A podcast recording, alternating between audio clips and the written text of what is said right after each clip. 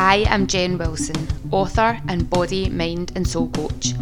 Welcome to the I Am podcast, where we explore who you are.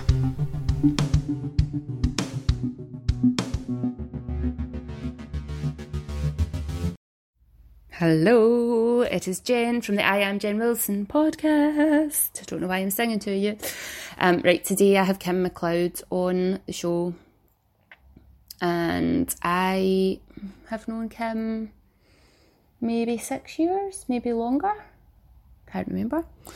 Um, I first met her when she ran a thing called the Happiness Club, which my mum had come across when she was looking for a badminton club very, very different event than a badminton club, but we got to meet Kim, and Kim is now in my life and helped me publish my book, Nine Rules to Sort Your Shit. I love Kim so much, and the stuff that she shares in this podcast gave me goosebumps. Honestly, I was goosebumped from head to toe pretty much our whole conversation. So I'm not even going to say anything about it. I want you to hear it for yourself. Listen with an open mind. And let us know what you think. Let us know if you've got any stories to share. And as always, if you love this podcast or you think of anybody else who should hear this podcast, please share it, leave us a review on iTunes or Spotify or SoundCloud or wherever you can leave a review give it a wee love heart, give it a wee five stars, help other people be able to find the podcast as well. It's all part of it's like a community pro- process. You help the world finds me, and then I get to find the world. Um, yeah, so check this podcast out, have a listen, let us know what you think. Kim McLeod, you're in my house. Yay! oh, so happy. Right, so this this is going to be episode 109. Okay. I can't believe I've waited till 109 episodes to get you on. When did we tell you, when we sat and said, you need to do a podcast? That was... Um, 109 episodes well, ago. 109 episodes ago. yeah, a long time ago. Uh-huh. That's been three years. It was three years recording. I said I'm recording. this is real life. Um, it was just after I got diagnosed That's right. that Yeah. I actually launched it. So I think it was around the summertime of 2017 that I actually put the first episode out. Yeah, because we had been talking about it in the mastermind group that we'd set up for the, the books. That's right. With You, Helen. Claire and Helen. Helen, uh-huh, and Claire, and you and So, Goodness yeah, yeah, and it took, and it took 109 episodes. nine episodes before we before we got you in, and you've been um, you've been always been on my list. Must ask Kim if she wants to be on podcast, but obviously the, we both believe in the divine timing and Yeah. everything happens at the right time the, the right story and information to come out. So That's it. introduce yourself to the listeners. Oh, right, okay. So my name is Kim McLeod. Um, I I just had my birthday. You're talking about being middle aged. Um, Oh, yeah, I'm definitely I'm definitely middle aged now. I'm 54. So although I, I think I'm 34 because when I turned 40, we started going back the way, and then I got to 30 and started going back up the way. So I'm, I'm- it's always a bit confusing what age I am. Um, so together with my husband Sinclair, we uh, help make writers' dreams come true. Yep. With Indie Authors World. So that's a big That is one of them. you did one of those. You did one of those. Yes, we've been busy publishing books. Um, what else? I'm coming out the spiritual closet, and this might be the first time that I'm really talking about this in public. So that might be. I'm excited about that. You're Because I remember when you did your the courses and things like that, and you said, "I've got loads to tell you, so now could be a good time." But we'll we'll get there. We'll get there. We'll get there. yeah. So yeah, there's been lots of stuff going on recently, and it's time to to kind of open up that a little bit more. Yeah. So, are you, is Indie Authors World considered a publishing house, or like how how would you de- define that? Yeah. So we are. Yeah, I would say we are a publishing house. Yeah. But every author who works with us has all their rights and keeps all their money and has their own publishing imprint name. Uh, so we help we help the writers to to basically to self publish. Yeah. but we do everything that a traditional publisher does and more. I, Yeah, I will yeah, say yeah. and more. Yeah. Uh, but we don't fit. We don't fit um, Publishing Scotland's criteria as being a publisher. Mhm. Uh, so, um, so yeah, but, but yeah, we are a publishing house. We're a publishing family, probably is what you would say. I think Yeah. because we always talk about our indie authors family. Yeah. Um, because the people that come to work with us, they they'll become friends. Really, you know. Um, so maybe it's friends because your family are not necessarily always your friends. They're your selected family. Our Like, selected your chosen family. yeah, yeah. Yeah. Yeah. Yeah, and I know as being part of your group, how welcoming, like any time we've I've been along to any events, everybody is just so accepting of you and so lovely. And I think that obviously says a lot for who you and Sinclair are as people because that's what you encourage. That's who you are and they always say you attract you attract Like-minded. like Mhm. like for like. Yeah. So And I think we've been we have been really lucky because we've just got to work with some amazing people. Yeah. And there's nothing nicer when you know that you're helping make somebody's dream come true. mhm. And you go back to some of the, the, the classes and stuff that I ran before when we did all my happiness work and you know running the happiness clubs and things. That was really fulfilling. But you know, people were going away from there feeling a bit happier. But when somebody gets something physical in their hands, like a book, yeah. they're holding that and going, oh, ah, you know, my name's on it, and you know, look, look at the cover. You know, so so that's really that's really exciting, and everybody's got a different reason for putting a book together as well. Yeah. And that's the bit I love. I love to find out why they're writing, not even so much about what they're writing actually, but why they're writing it and what they hope to achieve with it and what success means for them. And so those are those are the things that, that probably why I'm still doing what I'm doing Mhm.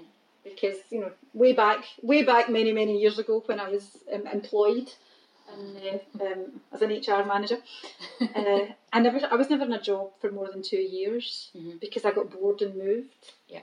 and we're we're in our, ninth year of kind of something happening Indie Authors eight years officially of our business just about finished in, in our ninth year so uh, there's something obviously keeps me Yeah. in amongst this because it's always there's always something new and there's always something exciting. I was like that as well. When I was employed, I was always changing either the position that I was doing within the job Mhm. or Yeah. Yeah. changing the company because like that once I learned how to do what I was doing, or like right, what's next? Yep, yep. This, I, Yeah. I can't just keep doing that same thing. So then when you find something where the learning never stops, like you're dealing with different people all the Mhm. time, Yeah. and Yeah. there's so many different aspects to what it is that you're doing that there's no time to get bored. No, and no two books are ever the same. Yeah. I mean, I could have two writers come in and tell me that they were writing something about the exact same genre. Yeah. But the books won't be the same because the, that person's bringing their knowledge and experience with them and their view of the world, Yeah. even if they're writing, even if it was factually kind of fairly similar, they're still going to be writing something that's different. Um, Yeah. So yeah, so that's what's yeah, that's what's fun. But you help people draw out who they are and put their personality into the book. Yeah. So I remember when when you read my, my book the first time, you're like, mm-hmm, yeah, you need to put more of you into this. I think that's yeah, that's the bit that I enjoy because you get. It depends because we're working with, with all sorts of genres. As I said, some people are, are writing a, a fictional story, and even there, there'll still be bits of them, bits of themselves in that story that Yeah. they're, you know, they're doing. Somebody who's working in the kind of self help, personal development field, you've either got the trying to be distance themselves a little bit, so that it's, it's almost like I want the professional book to be there. yeah. Um, and that's I think that, that where things are really helpful when you can put your personality in it, and particularly when I know you, you know, and I was Yeah. going like, well, this is there's not enough of you here, you know, even to the language that your mother would kind of go, oh my goodness, you can't, you can't say that. She stopped trying to get it, and now she's just, Just went over. it. But yeah, uh, that's that's the coach bit, I suppose, in me. Yeah, um, and also helping people to see when they look at what they think they can do with their book. Because that whole question of what does success mean for you? Someone's like, oh, well, if I, you know, it's like if I only sold, if I sold a few copies and it wasn't just my mum and dad that bought it, and I'm like, right, okay, but what is it that you really want to do with Yeah. this? And where do you think this book fits within the rest of your, you know, what else is happening in your life? What else have you got? You know, where does it fit in your dreams for everything else? Yeah. And I like to get people just taking up like, okay, well lift your head up a wee bit. You know, I think there's there's, there's possibilities, and because I'm around this world, you know, I see things that, that they don't see. They don't know that. Oh, well, what do you mean that's possible? Yeah, of course it is. Yeah, we can do that. We can help you do that. So, um, so yeah, that's the good bit. Yeah. And this came about because Sinclair had unfinished books. Yep.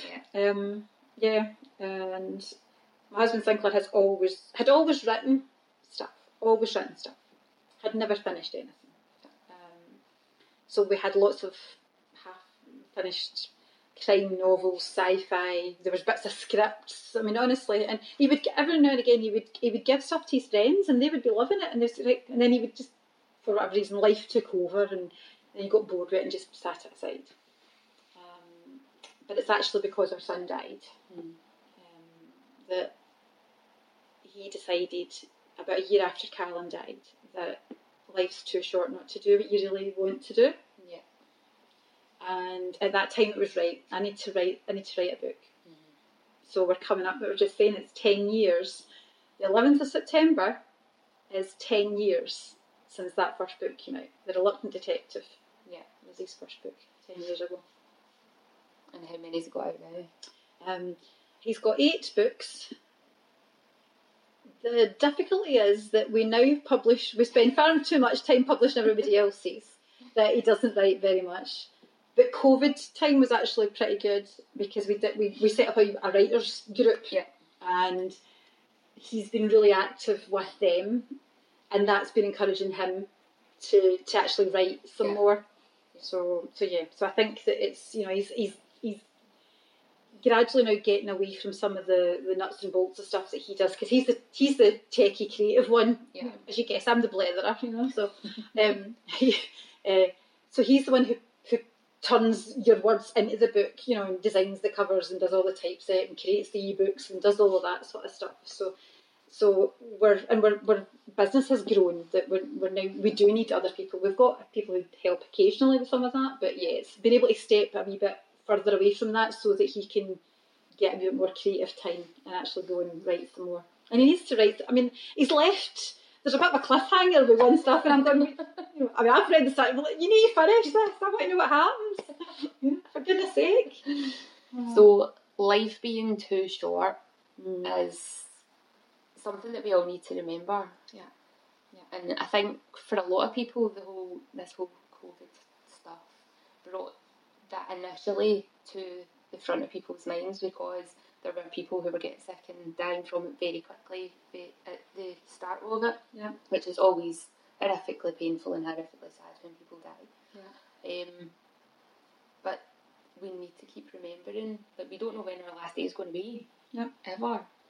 How, how do you Well, manage that? yeah, my view. None of us are guaranteed tomorrow. No. Nobody. And like I say, yeah, the whole COVID situation, I think, has maybe got people to to wake up a little and realise that we now, you know, try and focus on what you want to be doing and do it. Don't put things off. But particularly with because we lost Callum, I mean, it was mm. meningitis that Callum died from. Thirteen years ago. Yeah. Thirteen years ago, this October, and that, you know, very sudden. So, you know, within three hours of waking up with a headache, he was on a ventilator. So you, when you've gone through something like that that completely just turns your world upside down, especially with a with a child, you know, I mean, I think, you know, I mean, my heart goes out to anybody just now who's experienced loss through COVID, and there's a lot of people, you know, who Yeah. are struggling, um, because of that. If you lose a child, it you know it's it's not the natural order of things, and particularly when Callum had been really healthy and fit, you know, it was uh, completely devastating. Unexpected. Yeah, completely unexpected. So, I think for me, it's it's about then recognising that you can't, you know, not like I said, you don't know whether you've got tomorrow. Yeah. And if Cal, for me, if I, I always had this thing, if Callum could see me, so for us trying to kind of get back into some sort of some sort of life after that trauma, um, was was thinking if if he could see me, I wanted him to see me that I was still the kind of happy mum that he knew. So that was a kind of driving force for me at the start. After he died, I needed to kind of try and find a way to kind of just get get through. First of all, get through the days day to day, but then striving towards. That's what I wanted to be. I wanted us all to be a happy family again, and that gives you I think a sense that you you have you, you have to then kind of keep going. You have to kind of look at what it is that brings you joy and what it is that that um, that makes life more enjoyable for you. Yeah, it's finding your sense of purpose. Mhm, Yeah, yeah, yeah, and that could be in all sorts of ways and all sorts of things. And next stage, you know, first of all, it was for me the whole spreading happiness was really, really important to me, Mhm. and that's still important to me. But it's not what I'm doing day to day. Yeah. Um, yeah. So the, the whole life's too short. I think if we if we recognise that and not put things off. You know, I used to be a great one for my, my, my five year plans. I mean, that was, I think they used to laugh at me, you know, where are we up to in my five year plan? And after Cal died, I stopped planning at all because it was like, how can you know if that can happen? How can you? You just can't plan at all. Yeah. And now, I, now I do still plan things, um, but as we were just saying, we're now talking about life being too short and uh, moving home, um, and that's that's been because we want to move to the seaside, and it's been something that's been around for us for a long time. Yeah. Every time thinking, I love being being by the sea. I just want to find somewhere I could live by the sea. Now the timing's right because Kirsten, her daughter's not at home anymore. She's not going to be coming back to stay with us. I'll still get her a roof over the head. if She needs it. It's all right. You know, I've not packed her out and said she's never she's coming home. officially moved out. She's officially moved out. Yeah. Um, and the whole COVID situation, Mhm. you also realise that you know if, if for anything you can work anywhere Yeah. and be anywhere. So so yeah, kind of seizing the day, really. I think, and just deciding that yeah, life's too short. If what what could we do? You know, if you could sit here thinking, okay, so I've got 10, 10 years time, then I might retire and move to the sea. Who knows if I've got ten years? Yeah. Yeah, let's make the I decision hope and you get 10 years. That's what I do. Ah, yeah, I'm not planning.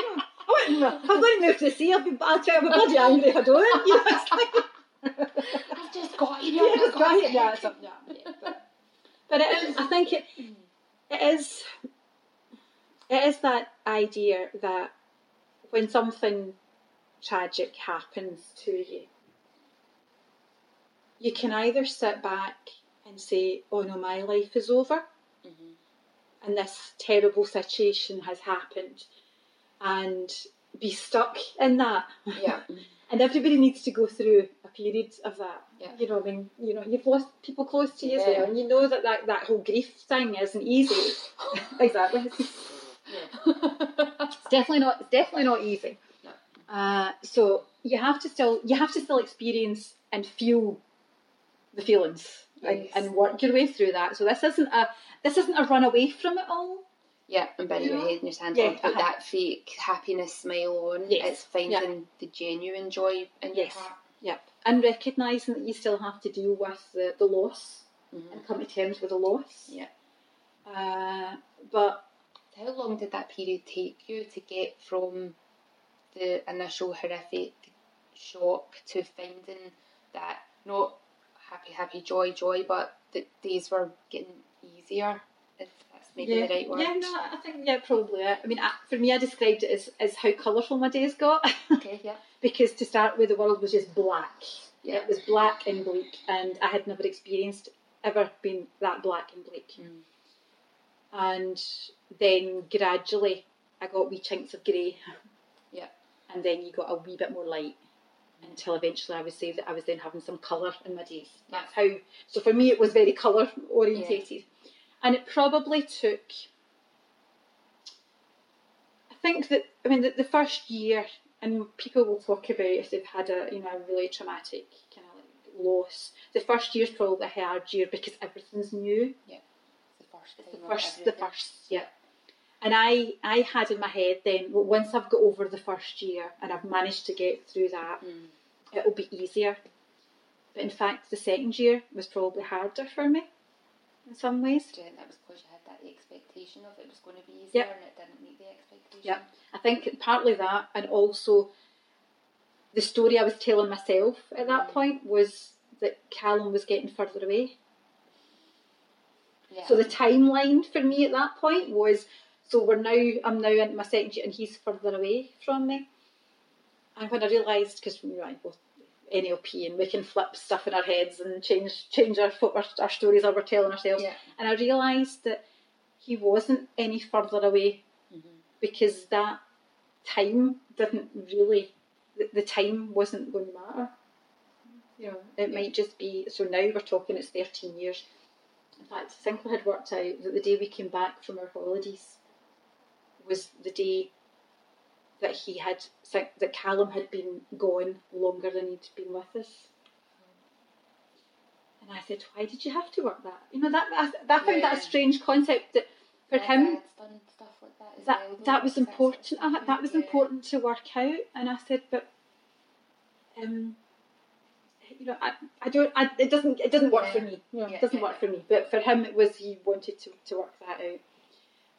But maybe because uh, you know, the thing is that I, you know, I have a direct link to Callum, and we talk.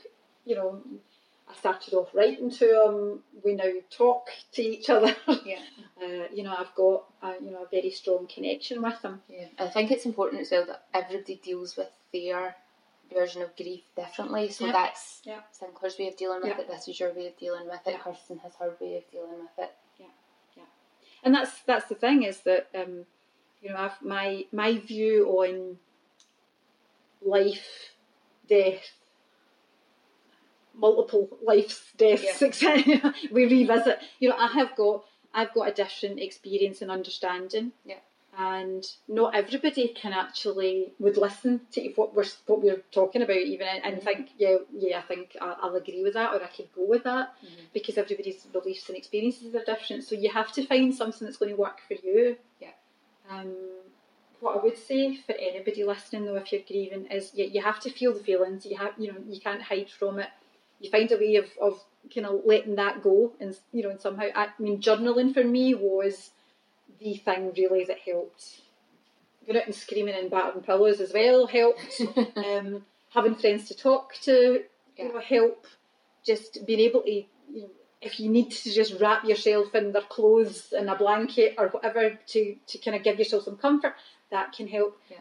It's whatever you need that you can get through. Sometimes that minute, that you know, the next couple of hours, Yeah.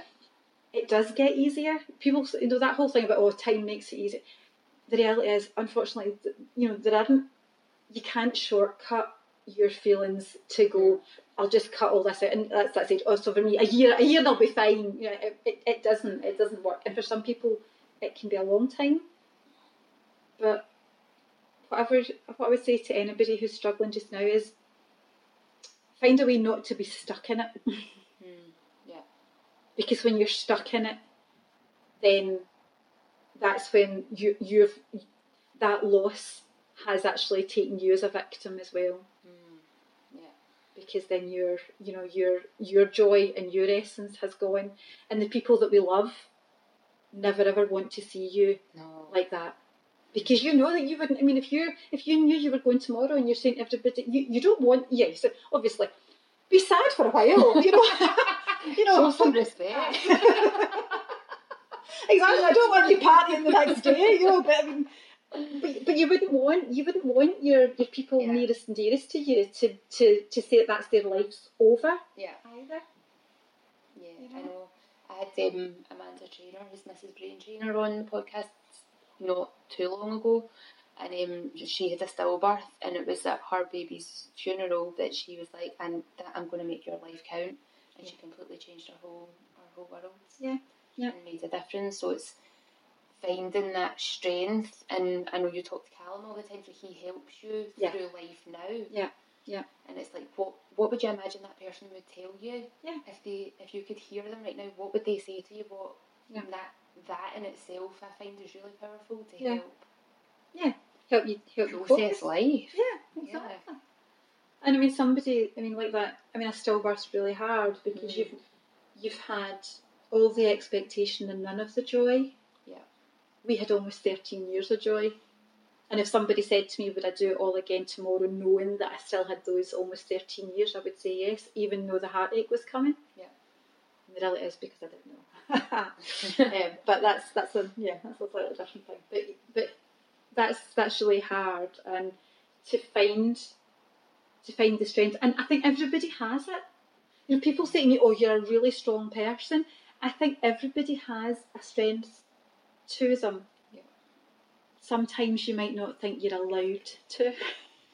Yes. because we have this expectation, you know, this thing about love. When you love somebody, if you know, it's almost like I love them to the end. I couldn't, you know, they complete me. I can't live without them. I- You know, that's these are words that we use in our language, and then people think that that's utter what they. nonsense. Like I that, don't that want to dismiss your feelings or anything people out there, but that's utter nonsense. Yeah, yeah. because you can live without people. Yes. It, Yeah. yeah. it's hard. Yeah, it's difficult. Yeah, there's sad times, but Yeah, yeah. if your pulse is still there and Yeah. you wake up in the morning, you can live without that person. You, yeah, you're yeah you're Yeah. living. yeah, and um, and that's the thing. So you so there is ways of then finding the joy, and you know I, I had a I had a wee mantra that kind of like helped me, which was I live my life well to honour my son, yes, so that if he can see me, I know that I know that he can. So he sees that we have gone on to do things again in his name. You know, we've used that energy to fuel stuff to make a difference. yeah, You know, because I mean that, that's the thing is that um, you know there's so much, there's so much wouldn't have happened. Yeah. If Callum was still here, and don't you know again if you if you got to trade, you say yeah okay yeah I'll have them back, but we don't get to trade. Yeah. Um. Do you think you're still working HR? Oh no. no, no, no, no, no, no, no, no, no. Thankfully, I mean, thankfully, here's the, I mean, that's the thing. 2007 was the year that I left my HR career, Mhm. left my job, set up Stress the Positive. Sinclair left his IT job, set up his wee web design IT support business, um, and Callum died. All in the one year. Oh shit.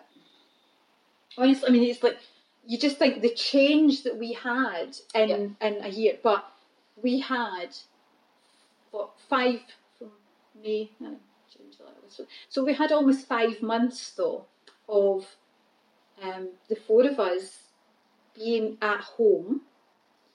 Didn't I mean just start businesses? No, no, no, but you had two halfpennies to rub together. But the happiest we had been as a family because we didn't have the external stress and pressures that those jobs brought us. Yeah. Because that's why the two of us are no longer employed by anybody else.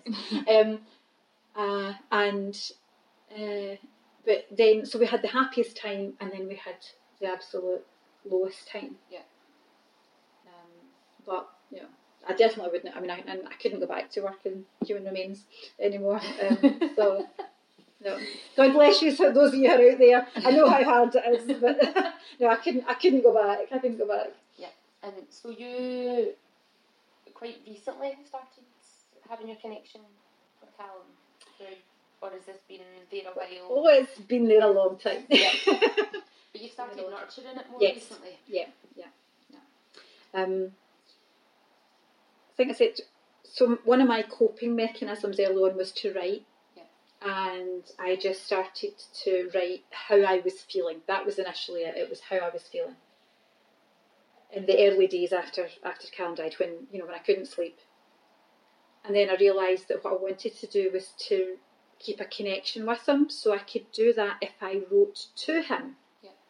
So I so I constantly just then wrote to him and wrote to him and said, and every now and again I would ask a question because it was something like, so where are you? I want to know where you are. You need to tell me where you are. And I would have what I would describe as um, that's what I thought suddenly would pop into my head. Right? So it wasn't like he appeared in front of me or I even at that point heard his voice, but what I had was a thought would appear. And he started this thought would appear and I would write it I would write it down. So the thought initially was, Where are you? Well, if you describe it as um, I'm a floor above you, and the way that we the way that we can actually meet is that we kind of need to meet in the middle. So think about it that we're in a lift and you need to come halfway up and I need to come halfway down and we meet in the middle, and that's where we can actually have that communication. So that so, and that was That makes total sense to me. good. that was it. You know, we, we needed yeah. So because as, as a human as a human being existing, we are energetically, from a spiritual perspective, quite dense in energy. Yeah. So we need to raise our vibrational energy up. So that's the thing about coming up half a floor. He's a lot higher and lighter and up there, so he has to kind of just ease himself down to kind of make that connection. So, so we made that connection early on, but I think what's been happening more recently is that we've always we've always kind of like we've talked, but that communication level has now gone to him having more to say, and me being now prepared to kind of really talk about it out loud to, to others, um, and share this spiritual connection. Why do you Um, think you haven't spoken about it before? Oh, it's, there's lots of there's lots of fear stuff comes up. In case people bring the white jackets. Yeah, oh, I, uh, yeah, cuddle my jacket. Yeah. Um, part of it, I actually think is past life fear. okay. Um, eh, whether you folk who are listening believe or not in past lives, but Don't you know, care. right? Don't care. You can listen. Here's my perspective anyway. I'll give you my tuppence worth. Um, uh, yep. I now understand some past life stuff that I've done, and um, you know, past life. When you talk about this kind of stuff, then you know, way way back, you know, you were the you were the witch, you were the mystic, and witches and people who were these women were all rounded up and either dr- drowned or burned at the stake or whatever. So I had a past life experience about that. So there was some stuff there that was preventing me from speaking out. Mm. Also, you just you know, it's that you know, well, people just think I'm mad. I am actually, but uh, but uh, you know, quite, quite a sensible way. I think you know, it's like In a good way. in a good way. I'm mad in a good way. Uh, so that, that was there was a lot of that, you know, just what would people really think if they said, well, she talks to people and she hears voices and she has this kind of strange stuff that happens when I write that somebody kind of takes over the pen and that's what and that's what's been happening. I've had more what we call channeled writing. Yeah. Um, so You think we all have that capability? I think we do. Yes, I think that we do. It's it's like any skill though. You know, it's just some of us are naturally more gifted at things. Yeah. Um, I mean, you're far more bendy than I could be, you know, ever. no matter how much you try to teach me Pilates. um, but I know that if I kept working at it every day, I would get better and I could do that. Yeah. My body doesn't bend naturally so easily. Yours, yours does. Um, so in the same way, I think that whole connecting and understanding that we are, from my perspective, we are spiritual beings in a human existence. Yeah. And that we are still connected to our spiritual soul families. Yeah. And if we tuned in in such a way that we can connect with with those that are around us, that you would get something. You would you would get something. Now some people just totally go, that's utter rubbish. Absolutely fine. That's you know your your your belief Sure system. view of the world. Yeah, sure view of the world. Yeah, yeah.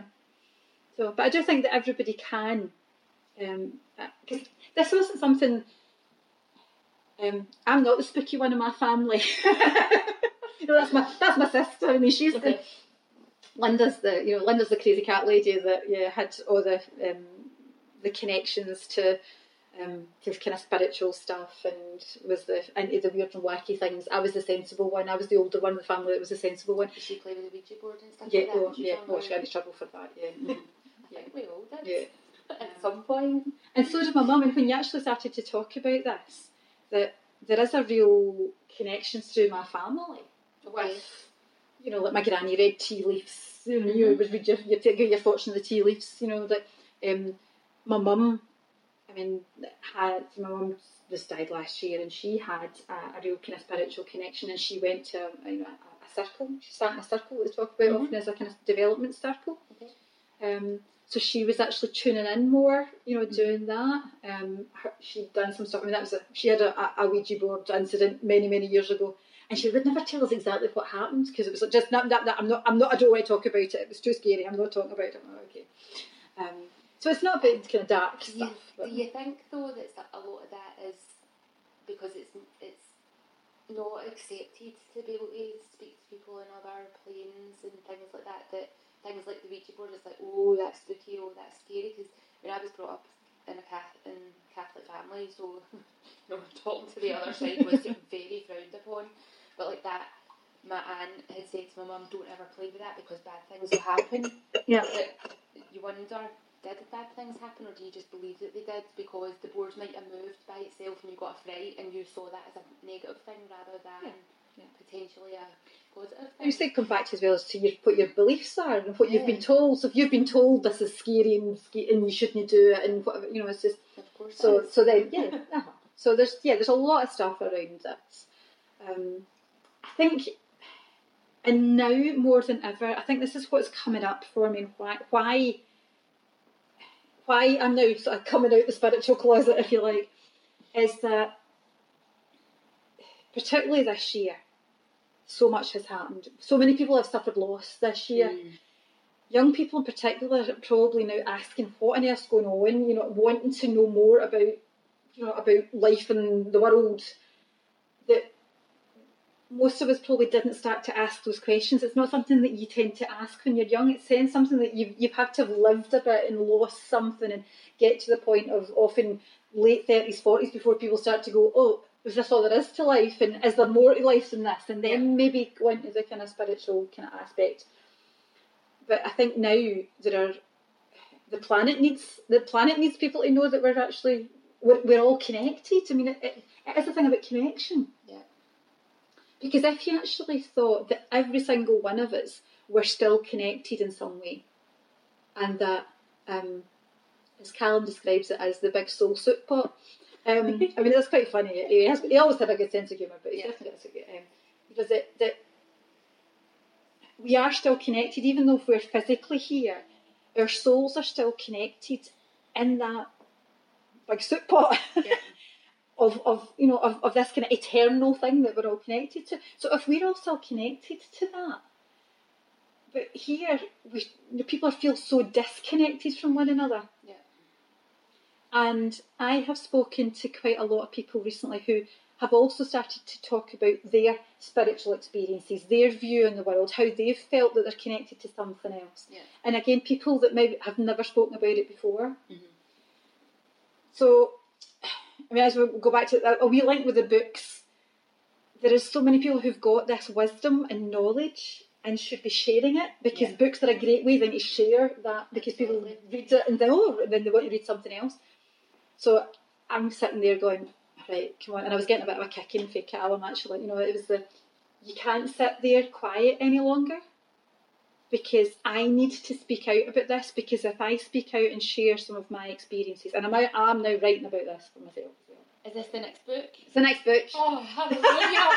oh, It's the next book, I know. this next book's been coming for about five years. Yeah, well, that's the thing. It wasn't. It, it, it it, was never the right. it was never the right topic. Yeah, I was yeah. trying to write something that wasn't the right topic. Yeah, Um, and now, and now I've got somebody helping me. They're, they're writing it for me, so it's actually easy. brilliant. Um, but that way, if, if I write this, then I open up and give other people permission to. Yeah. Because sometimes we need, it, it feels like you need permission to, to kind of share this stuff. I needed to give myself permission. We all need to give ourselves permission. Yeah. But if I can actually say, okay, do you know what? If you've got something that, that the world needs to hear because it's going to help us actually move forward hum- as a humanity, you know, from a humanity perspective, and all these other things that are going on, there are people who've got so much wisdom and connection. Yeah. Because think of these, you know, this is it's way bigger than Google. the big soul foot pot is even, you know, like bigger than Google, you know. So Yeah, um, and it's not corrupt. it's not corrupt. oh, you realise well, that's it. We've been listening. That, that, this isn't going. it's not going anywhere now. Podcast is doomed. Yeah. yes, I've started reading and listening to a lot of Ram Dass work recently, and he is always talking about that connection and that we are all one soul Yeah. that are living on this plane of existence, and that there's all these different channels, and there's the channel eventually where we are all one, and then if you go beyond that, you're before the even one thing, and you're just like, my brain is getting blown out of my head at the moment. But I get it. It that just makes sense. There'll be people listening to this being like, I don't know what those two are talking about. Uh huh. But that's that's fine. That's just where they are on their journey, Yeah. and you may never get to a point where you listen and go, oh, I kind of know what you're talking about. Because my brother is an atheist and thinks that when you die, you die. Doesn't he's like, don't bother with a funeral, don't bother burying me, just do whatever you want. Put me on the on the tip dump if you want. Is that legal? um, but that's what he was. What do you mean? There's no sound detected. Don't tell me that you've stopped recording. Hang on. Right, this is going to be interesting in the middle of the podcast if it's if we've been interfered with. Why? Hold on. Let me pause. Right, we're back on a new recording. what were we talking about there? I was saying about my brother being an atheist and wanting to just get put on the tip. Yeah. Uh-huh. Not being bothered, but that was, I mean, that's just his his view of the world and his beliefs. And Yeah. everybody's going to have their own, and it will develop. Yeah. Yeah. it develops. And I think that's the thing with a spiritual journey. Mm. You know, I had, if I think back to my spiritual journey of, was preparing me actually for Callum's da- for Callum's death, and I had started exploring some of this, uh, probably about maybe five or six years before he died. So, so it's, I had. I had, I mean, my first thing was I heard someone calling my name. And I could be in the car and I would hear Kim. I would be walking down a corridor in the office and I would hear Kim and I would turn around and there'd be nobody there. This happened so many times that honestly I really thought I was losing the, Mm. you know. Yeah. It was, as you said about the the white cuddle my jacket, yeah, I was definitely getting one. Um, and it was so, but it, it happened so often that you can. It wasn't just you know once or twice and think, okay, there was the, something, there was something in the radio. It was just constantly happening. And then I, I, I met, I met this friend of my, my sister's, and uh, he was very spiritually connected, a bit of a medium, would, would kind of like, you know, would, would, would talk to talk to these spirits. And I was always just a bit sceptical, I suppose, that, you know, of this. So, and he kind of, he sat, we were in the pub this night and he sat there and had said to me, hmm, you don't believe in this, do you? And then he looked at me and went, oh no, no, wait a minute, wait a minute. You're scared. Somebody's talking to you just now. Know where I'm going, I haven't told anybody. I have not told anybody this is happening. And he said, You keep hearing things and there's nobody there. And I was like, uh-huh. And then he started describing this woman. And he said, Why are you not answering her? and this was my aunt, my aunt married, that I was very, very close to. I was like her daughter. Yeah. And she had died a few years before. And this was this was kind of coming up. So in fact, it was probably more than I think it was more than five years. No, wait, time just disappears. More than five years before died. Uh, and he said to me, right, okay, I'm going to suggest that you go to the Spiritualist Church in Glasgow. Mhm. Go in, go there, and you're going to meet somebody in there who's going to have a big influence in your life. Like, right, okay, fair enough. So after he, because he told me a whole series of things about my aunt that were, you know, about how she died, what she died of, and describing things about what she had, you know, things about the house and stuff that, you know, that, that he wouldn't have Couldn't have known. He couldn't have guessed, you Yeah. know. And I thought, right, okay, there's something to this. So I decided to go to the Spiritualist Church in um, just off Sauchiehall Street in Glasgow, in Newton Place, the Glasgow Spiritualist Association. And I used to work just along from them. I used to work in Newton Place when I was HR manager for NCH, Action for Children. I used to work along there. So I thought, right, okay, phone them up, find out when, what, what happens, you know, what happens with these kind of things. I don't really know. And they said, no, it's fine. We have services, so they are, um, they are a church, which was something for me as well. Going, I'm not religious. I don't get the church thing. I've never felt comfortable in a church. Really, I've not. You know, it's never brought me comfort. Anyway, I thought, right. Asked what time things were on. Told my services, said, right, okay, I'm going to come along. So I get in, and it's just a like the, the old Victorian terrace building. You know, one of the one of the, the, the house, what was the original house, converted. Walked in, and as I walked in the door, somebody said, "Oh, hello." Can you obviously? I'm looking up here, and I go, "You're new." Come with me. I'll introduce you to Anne. She'll look after you. And this lady Anne, who was at the at the front, and not when you meet somebody and you just as if you've known each other all your lives. Well, that was exactly what it was. The two years from a previous when you when you definitely knew each other from a previous life. And uh, we just sat and and we were laughing. She, I mean, she's been going for a long time. And we, we just really clicked and we'd been laughing. And that night, I got the medium. There's also there was a medium who is as they call it on the platform, and it's a, from them it's a demonstration of mediumship to try and give proof that there is life beyond death. Yeah. It's so they say to you to not to take things just at face value. If they come with a message and you say no, it's all they're looking for is yes or no. Can you take this? Can you not? They're not to be asking you questions that you can then feed them a bit of information on. And um, so here I am sitting down the front with Anne and the medium, and I can't even remember the, the woman's name who was on that night. She came, she came over and she said to me, "Can I speak to you?" And I was like, "Okay, yes." Um, who's Sinclair? I love it. You're going right away. Okay, that because you know Sinclair's that's not a common name, common, right? It's yeah. not a common name. And I was like, "Uh huh, my husband. Yeah, okay. Got a lady here." And it turns out, I mean, it was his mum. Right? Sinclair's mum died a few years ago as well, and and she. So the, the thing was, you know, there's a wee girl. She was sitting. Who's the wee girl that was sitting looking through the photographs?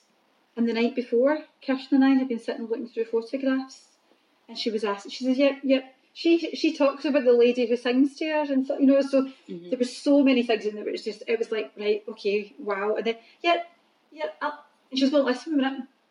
She says she likes your glasses. I had just we just got new glasses at the opticians the week before. You know, there were so many things. It was Uh-huh. like this is this is so incredible. So so I started, you know, I started going, not every week, but I was there fairly regularly and, and had this connection with Anne. And that was the that was the point at which I then started to think, okay, so what if this is true then? Mm. Yeah. what does that mean for me? What does that mean for me? If this is true, if if we don't die, you know, when when when somebody's dead, that's, there is there's something beyond, and that we actually can still in some way communicate. What does that mean for me? And I just started reading books. That was the, I used to then walk in. I would walk into a bookshop, and books would literally fall at my feet. you know what I mean? It's just weird. It's like someone would fall, and you would go, "All right, okay," and you'd pick it up, and it's like, Today's purchase. all right, okay, I'm going to read this thing. and it's that, and it was just that reading something.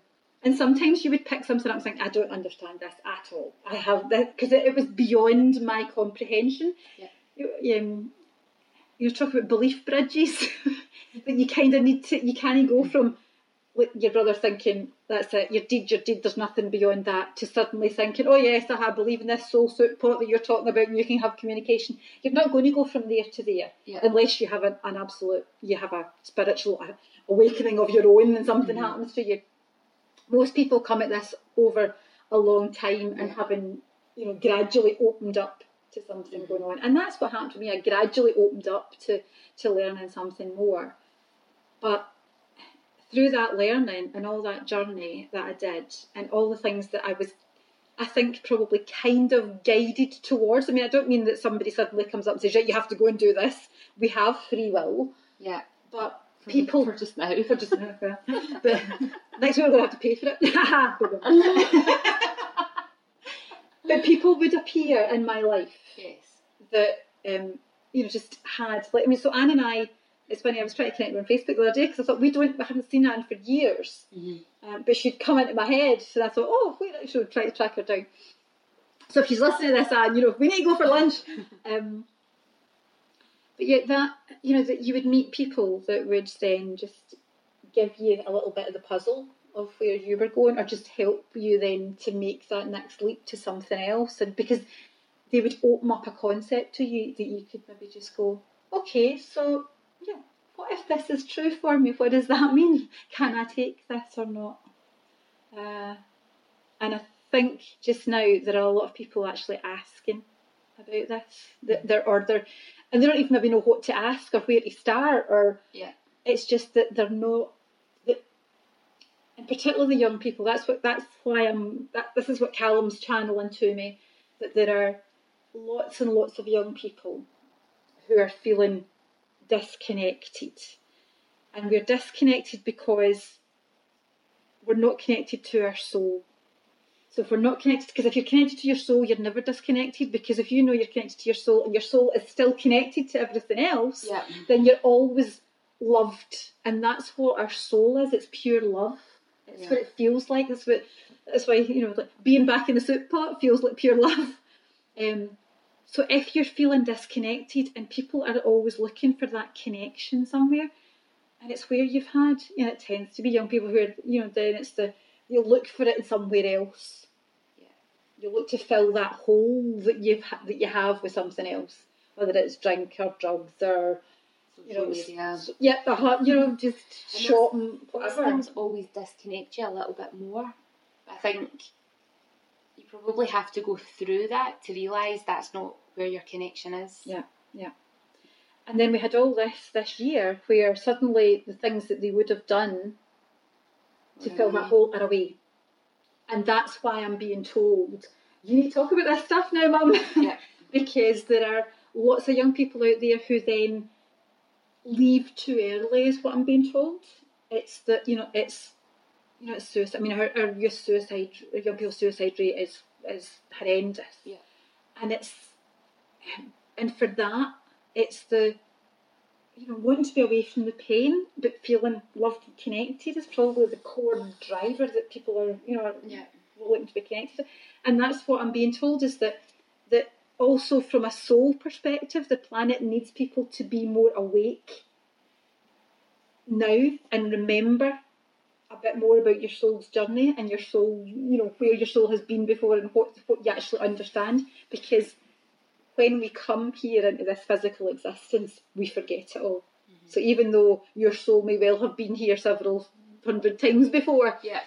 The thing is that you're here to experience something different in this lifetime and learn something different. So if you remembered all that, you wouldn't learn. But what I'm being told now is that people need to understand a little more about that Yeah. because the disconnection is too big Mhm. and that people are then leaving and therefore they're not learning. Those young people who are here to learn something are not learning because they're finding a way out. Yeah. the exit plan is going and therefore they're back in the soul soup pot and the soul soup pot saying, oh wait a minute, your contract, you were supposed to go and learn. You were supposed to go and learn this. Mhm. And then you've all these disconnected people, souls even kind of back there going, I'm supposed to have learned something and I haven't. Yeah. So that's, you know, I know this sounds, this may sound weird and wacky to some people, but that's what the, that's what I'm getting channeled now, I feel like. And I think there's lots of times when you're given information, and particularly about connection and love and that sort of stuff, that you sit there and you, and you kind of go, oh, I know that. Yeah.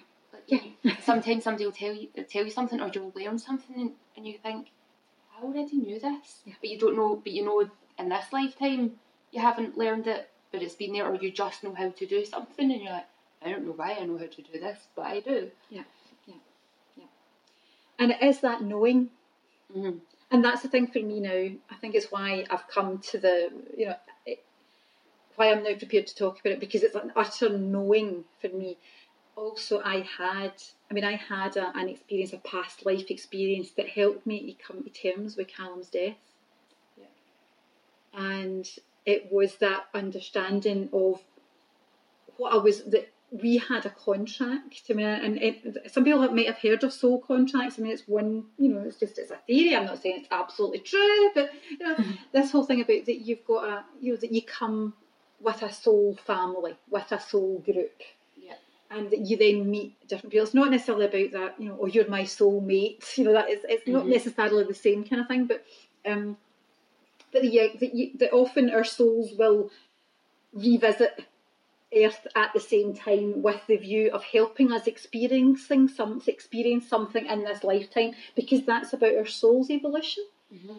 Because if if we are all just in the soup pot where we're just all you know love and joy and it's absolutely it's glorious, there's if there's we learn through pain. Yeah. Most of us, right? I mean, There's no growth and development if yeah, it's all uh, just yeah. if you're already there. Yes. So that growth and development happens here, if you like, there, Yeah. school. Not all about pain, we have joys, but, but, but there's some of that. And um, and that past life experience that I had helped me to actually understand that we had a contract. Why I chose this life, why Callum chose this life, why we agreed that this was what was going to happen. Mm. Um, and that really helped me to kind of come to terms with, okay, what we're doing. Now, I know that that's a really difficult thing to do. Sinclair doesn't get this. Mhm. He, he, he can't, he can't see, how could you have agreed to do this? Yeah. Because from a human point of view, why why would any you know it's almost like well why the hell would you agree to come in and have a stillbirth? Mhm. Why would you agree to you know like your son only going to be here till he's almost thirteen years old? Yeah. And I know there'll be people there listening to this that just won't want to, to listen to this, and absolutely fine. It's not your time then maybe to listen to this, Yeah. but but it helped me. Mhm. Um, and How did you know, do your the past life? Was it uh, one a past life regression? It, it was a but the, the um, so Brian Weiss is one of the um, go and read his books. If anybody's interested in this, Brian Weiss, um, many lives, many masters, many lives, many lives, many masters is one of the. I mean, he's written quite a few. Um, there's also Michael Newton, um, the um, Destiny of Souls and Journey of Souls. Right. Those two books changed my life. Honest to goodness, they are just like, and I can't find them. Not that I've given them to somebody, I can't find my copies. I need to buy more. Uh, but Brian Weiss was speaking at, so he's American. He's an American um, who was a hypnotherapist. Actually, found he wasn't he wasn't studying. He wasn't a regression. Didn't really necessarily believe in this, but he was working with his patients doing hypnotherapy, and realised that so many of them were going into what seemed to be other lives when they were talking about healing stuff.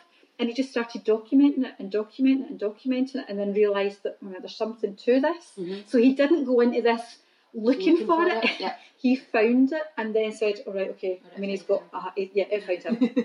it was his soul's journey, and actually just then, okay, this is what you're here to do. You're here to help this, and so he's helped so many people then come to terms with this. Yeah. Um, he was speaking at the Hay House event in Glasgow. They did an I Can Do It event. Um, I don't know what it was, 2015 maybe, 30. uh, Anyway, and I got tickets to go, and so I'm sitting there. It's in the SECC, right? hall, Huge. huge hall, and he did this um, past life regression, basically kind of like guided meditation. But it's like you know, because Yeah. that's what it was. It was just like guided Yeah. meditation. It's nothing, you know. We're not all sitting chanting or um, you know Mm-hmm. doing it. It was it was literally just sitting and he did this kind of guided meditation. And in this hall, with all of these people, I had the most profound experience where I suddenly saw myself um, as a young man driving a, a truck. I mean, an old old truck. And what I knew was this was during the First World War.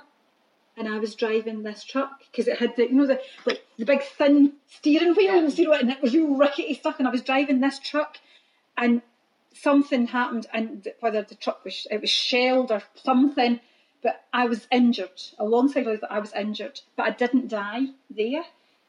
And the next vision that I had was of me then being in the room. I mean, I was very badly injured, but I was in a room, and my mother and another aunt, I think it was, my family basically were around it, but I was surrounded by these strong women.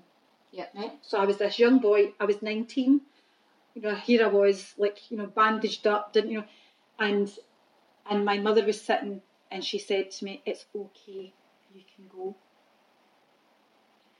And I died. Mhm.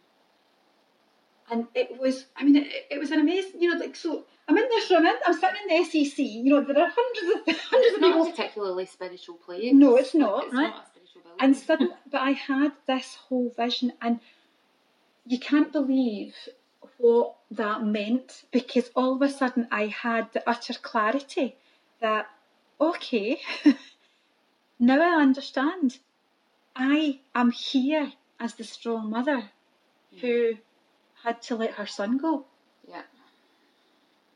So- been the son. I've been the that's son who's left and watched the mother.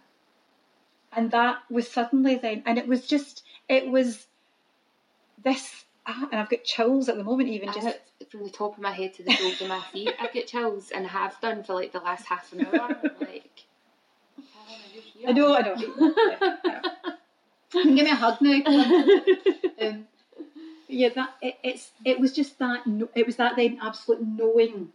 Yeah. It was just a piece of the puzzle because up until then I kept asking, and it's the thing about so if I'm if I'm believing this is that, that I did this because I'd started along this reading the stuff about souls and and and soul contracts, but I didn't get it. Yeah. Because I was still going. But my mother has lost my son, and I don't. Why would I want to agree to this? Because it's so painful. So I couldn't understand it until I had that vision, Mm. and it was then just the absolute knowing and the complete clarity. Yeah. And that also helped then strengthen the connection with Callum because then what he was able to say was, "Yes, Mum, that was what we agreed.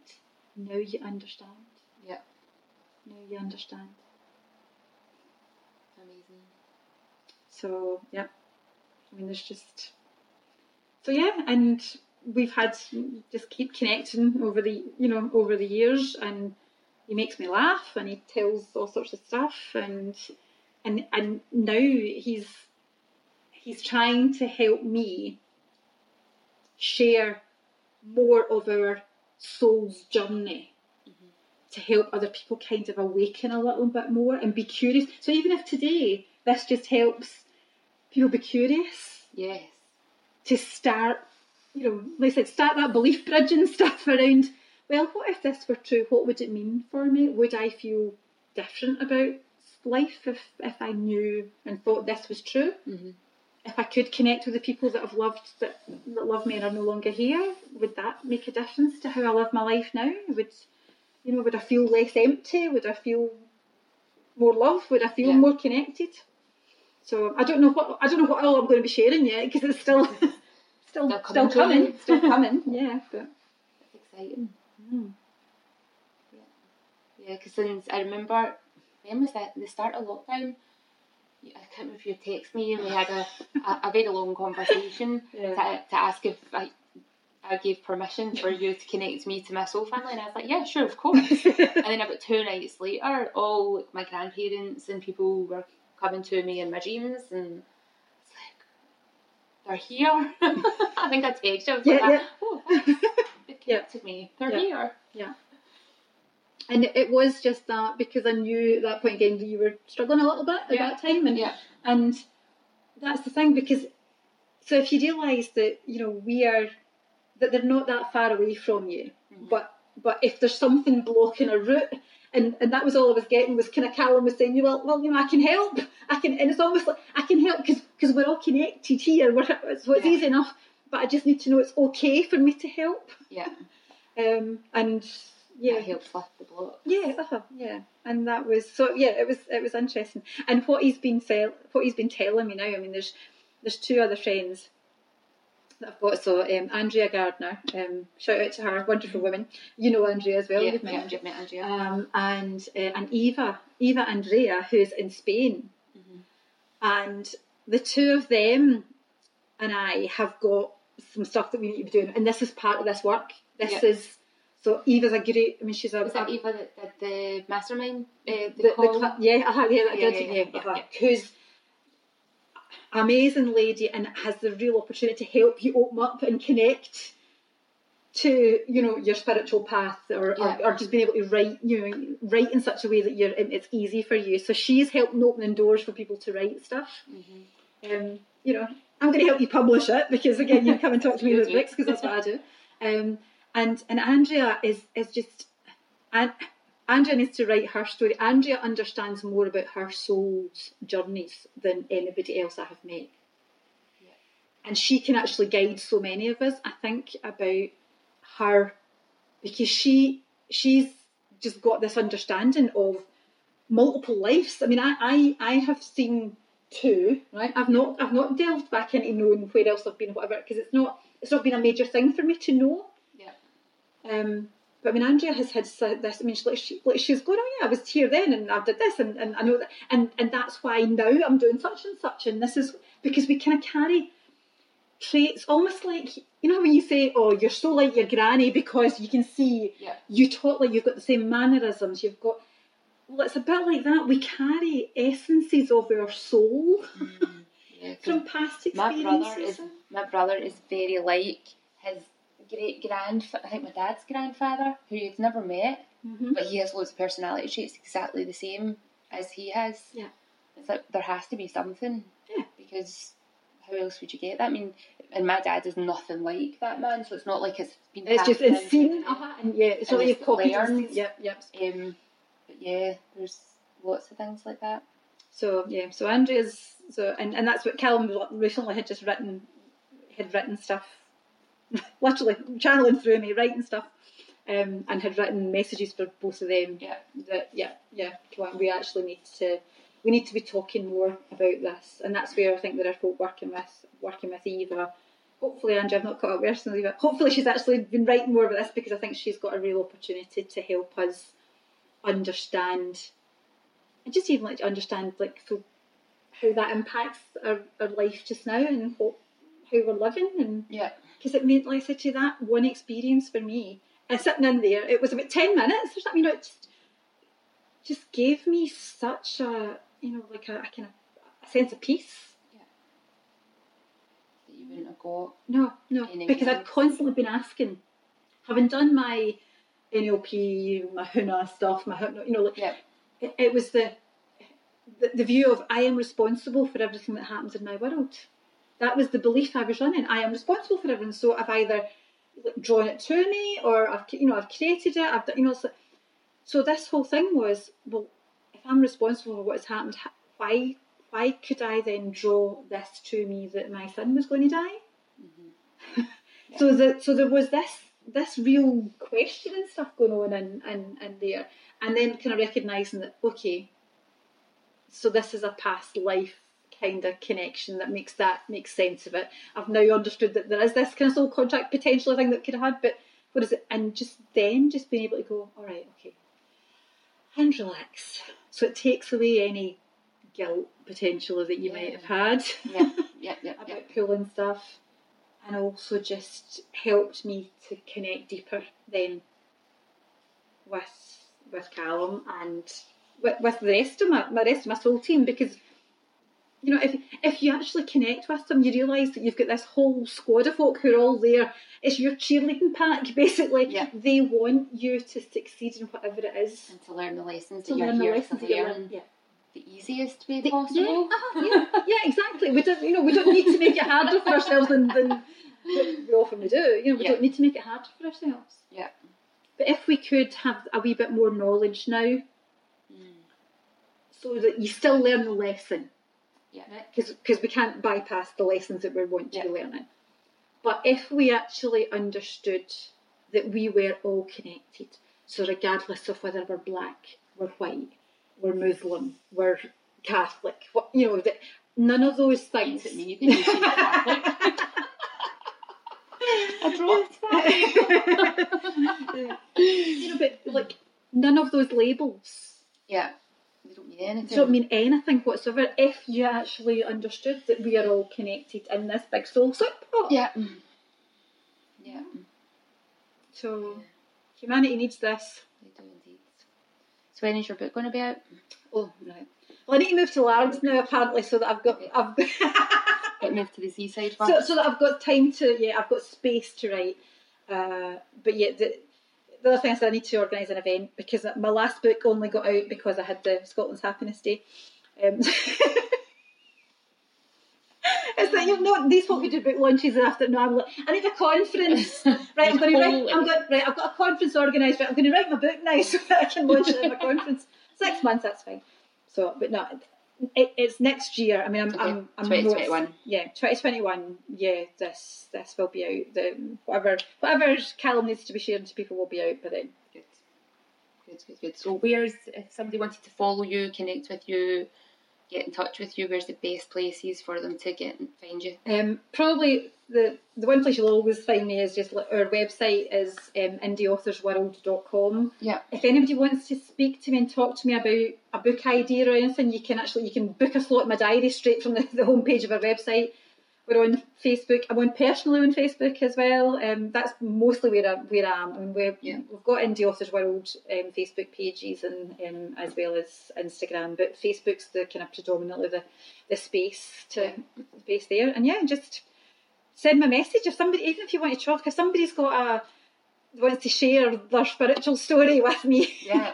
You know, I'm I'm up for listening. I'm up for you know just so yeah, you can Sharing that yeah. connection. Yeah, exactly. if you've if you've got a story to tell, not even that it has to be a book. I just mean if you've got a story to tell and you want to connect, please do. That's Yeah, you especially if you've got nobody else round about you that you can you feel like you can have this conversation with because if people around about you are all atheist or would think that you're a lunatic or whatever, Yeah. then it's good to have people around that go, Oh, I get that. Yeah, yeah, Definitely exactly. is. Yeah, Definitely and that is. may well be that this is the next phase of the next kind of group discussion is is more just about okay having somewhere to to kind of talk about this sort of stuff. Yeah. And the more I started to share and say, I'm really scared about it, people would own up and say, but actually, I, I believe in this as well. I've just Mhm. not told anybody. So, you know, that's the thing is that I'm sure that you start to, to find find your tribe, find the Yeah. people that will support you and Yeah. what you want to do. Definitely. So, Yeah, I definitely do believe in it. My wee brother just looks at me and my mum, I think she's not too sure. Mm-hmm. But then there's that Catholic upbringing where you're too scared to believe in something else outside of yeah, yeah. whatever What, you've what your doctrine has been Yeah. that you've, uh-huh, yeah. Yeah, so yeah, you have got the freedom to move away from something if it doesn't serve you. Yeah. For sure. Kim, thank you so much for being on the podcast. Oh, I've loved it. I'm so delighted that you shared all that stuff. And still goosebumps. So, thank you. Thank you, thank you. Thank you so much. Thanks for listening, and remember to leave a review and subscribe over on iTunes or SoundCloud. And check out what's going on at iamjenwilson.com or head over to Instagram and give us a follow, just following I